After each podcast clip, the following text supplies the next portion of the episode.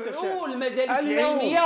كما فعلت أنا ماشي أخرج عنها. أنا ماشي أدعوها. كما تعاملت مع آيات القتال وآيات الحدود ان تتعامل. هذه دعوة. أنا. كمواطن. نعم. أنا مواطن عادي. أدعو المجالس العلمية إلى أن تت- فاجئ حين يتحدث مثلا الان وعارف هذا نقاش فقهي قديم ديال نكاح المتعة.